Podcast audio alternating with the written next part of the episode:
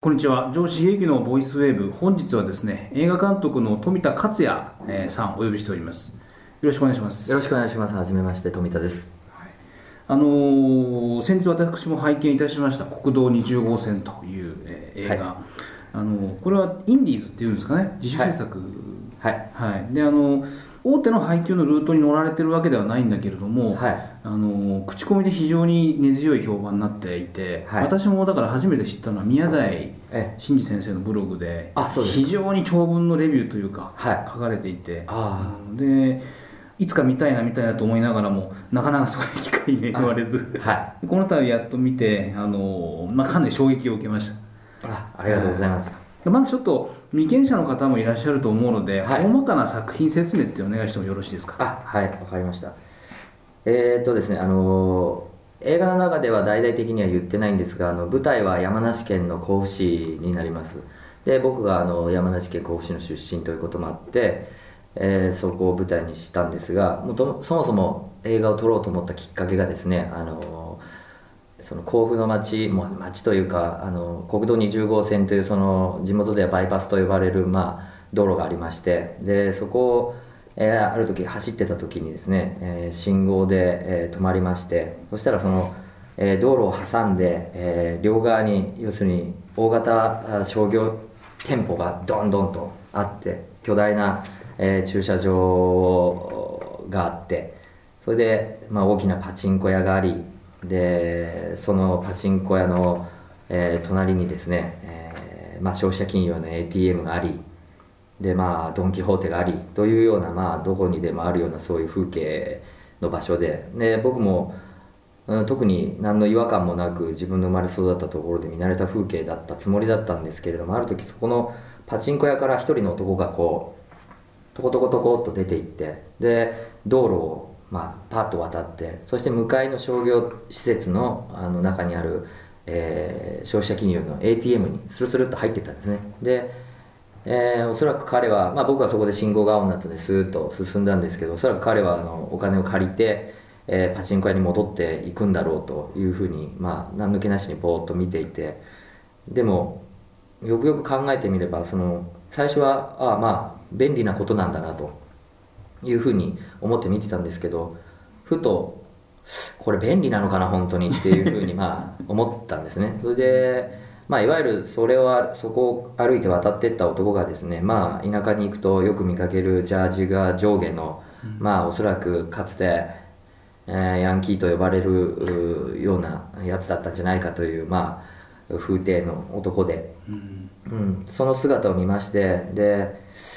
これはまあ彼が望んでやってることなのかもしかしてえーいいろいろ考えていって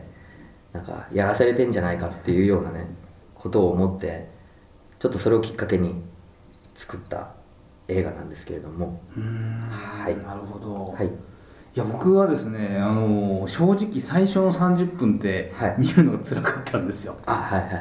ていうのはそのうちの田舎のと同じなんですよね。どちらですか僕山口なんですけど山口ですかやっぱ国道バイパスって言うんですよね、田舎だえとーそうですよね国道沿いに、ええあのー大型店舗がドーンってできて。えーえーフランチャイズなんですよねそうですねファミレスとかあと名前出しちゃいけないんだろうなそのラーメンとかあー牛丼とか、えーであ焼と肉はか焼肉であとカラオケはいであと申し訳程度になぜかラブホテルがラブホテルそうですねはいそれであのーあとサラ金です よねそうですねうん、でそういうものっていうのはだんだん流れてきてそこに吸い寄せられるように人が集まってっはいていう形なんですよね、はうん、でなんだろうあのそういうものをずっと忘れようとしてたものをこう、はあぶちまけられてるような気あがあすすごくするんですよ。なるほどはいでうわーって思ってなんだろうな結局その僕たち地方出身者ってで東京に出てきてる人間っていうのはどこかになんだろうそれを捨ててきてるようなそういうなんかあるんですよねえ、えええうんだから別のインタビューの中で国道沿いのパチンコ屋とフランチャイズのお店っていうのはあのもはや日本の原風景だっていうのをはいどなたかおっしゃってたんだけども、はい原風景プラス我々地方出身者にとっては現在なんですよね。はいはいはうい、ん、だからそれがねすごく突きつけられて、えー結構僕は最初の30分辛かったですよはそこから開き直りましたけどねあはいそうですね最初の30分ぐらい本当何も起こらないですしね うーんだからなんだろうでも面白いのは、はいあの一緒に見た人間っていうのが東京生まれ東京育ちのは人間なんですけども、いはい彼彼女なんかっていうのは全くわからないって言うんですよね、あそうですか、うんああなんでこの人たちってあのパチンコばっかやってるのとああえなんでお金借りてまでやるのみたいなえもっと生産的なことに使わないのって言うんだけどー、、えあのないんですよね 田舎ってー、ないですねもうはっきり言うとうんだから本当に結構向こうの方行くとそのパチンコで本当にって思われるかもしれないけどやっぱり結構それで身を滅ぼす人ってたな結構う当たり前にいて家親が結局その息子の作った借金を全部今まで持ってた自分の大きな土地を手放して家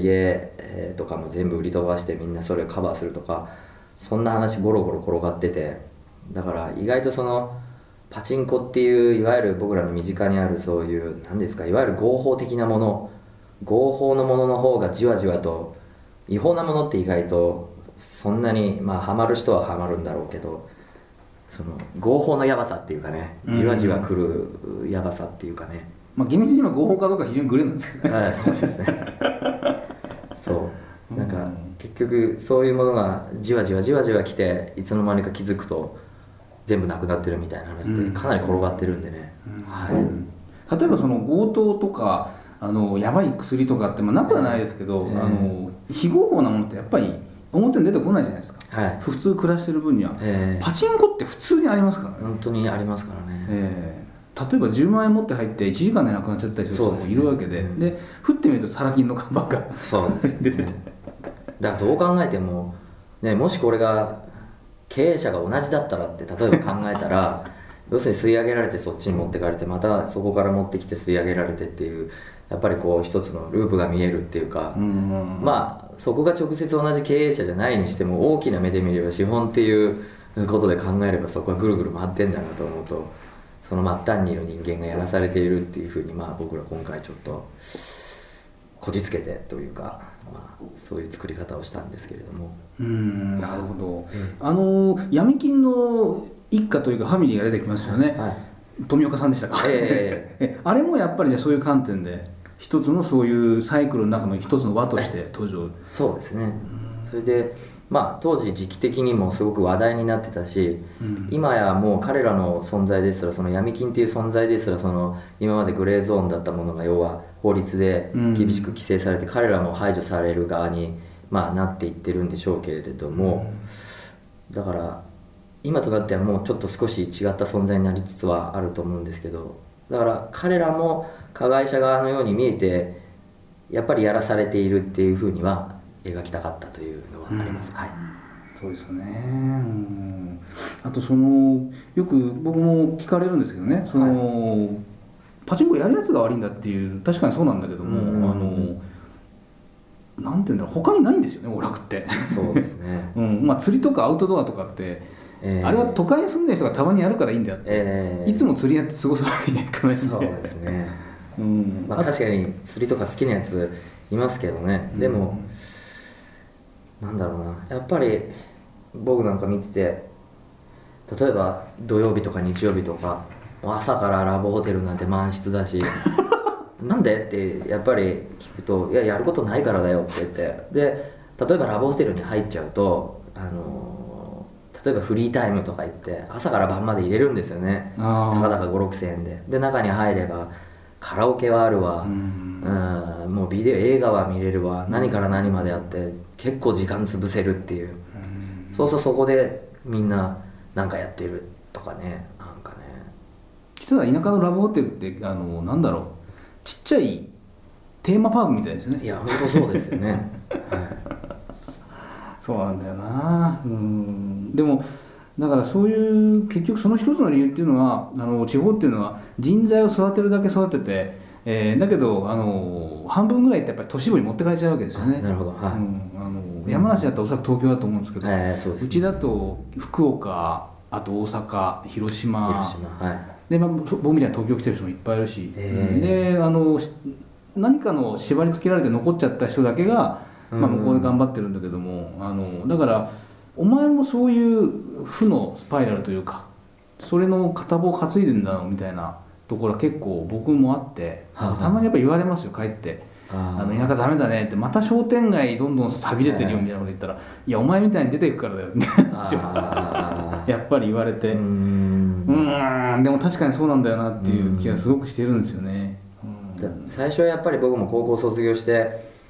やっぱりそういうのが、まあ、いわゆる田舎のしがらみだったりとかいろんなそういう状況だったりとか、どうしようもない感じが嫌で東京にね出たわけですけど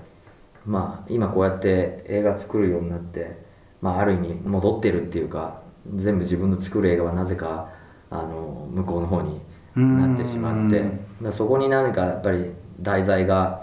どうしてもあるんで。うん結局は今なんか向こうにね行っちゃう感じになってるんですけどねはいで多分監督の中にもなんか僕あるんだと思いますよはい捨てられないものというはいかはいはいそうかもしれないですうん僕だからそれ見て見てああそうなんだよなっていうすごく感じましたよはあの高校出られてからもうずっと上京されて、い、はい、そうですうんその時からもう映画の方はずっと携われておられたんですかいやあのー僕は最初は全然そのつもりもなくって、いあのー最初は本当にあの当時僕らの頃あのバンドブーム でありましたね ええそれでバンドやろうと思ってあの出てきたんですけどはいあれですねイカ天がやってた子ですそうですね もろその世代ではいあのーで東京に出られてきて、はいそこであのし仕事をされながらそういう音楽活動をされた、そうですねはい、うんありとあらゆるバイトをしながらやっててって感じですかね映画をやるようになったのは、まあ、223になってから25とかですかね本格的にやり始めたのは、はい、音楽から映画に変わられたって何かきっかけとかおありだったんですかそうですねなんかまあ音楽の方が思うようにいかなかったっていうのもあってあといろいろ周りの環境が変わってその一緒にやってたやつがそあのそれがあの国道20号線のあの小沢役のあいつなんですでああいつがいろいろやっぱりまああのこれ言っていいのかなあのこれ結構あの国道20号線的な話になるんですけど、ええまあ、今の不況の本当に最初の頃の話でやっぱり彼の家があの商売やってたんですけどやっぱりそれが煽りを食って潰れましてうんで家がまあ自己破産という形で、まあ、東京にいられなくなってっていうそれであいつが戻っていったんですね山梨に、うんはいでそこで、えーまあいろいろ状況変わっていったっていうそんな感じ ですけど、はいあの小沢さん役の人だけ演技がず抜けてますよねそうですね素人とは思えなかったんですけどそうですねみんなにあの人だけプロじゃないかって言われるんですけどそうそうそうそえー僕の小学校からの連れなんですけど、へえはうい、ん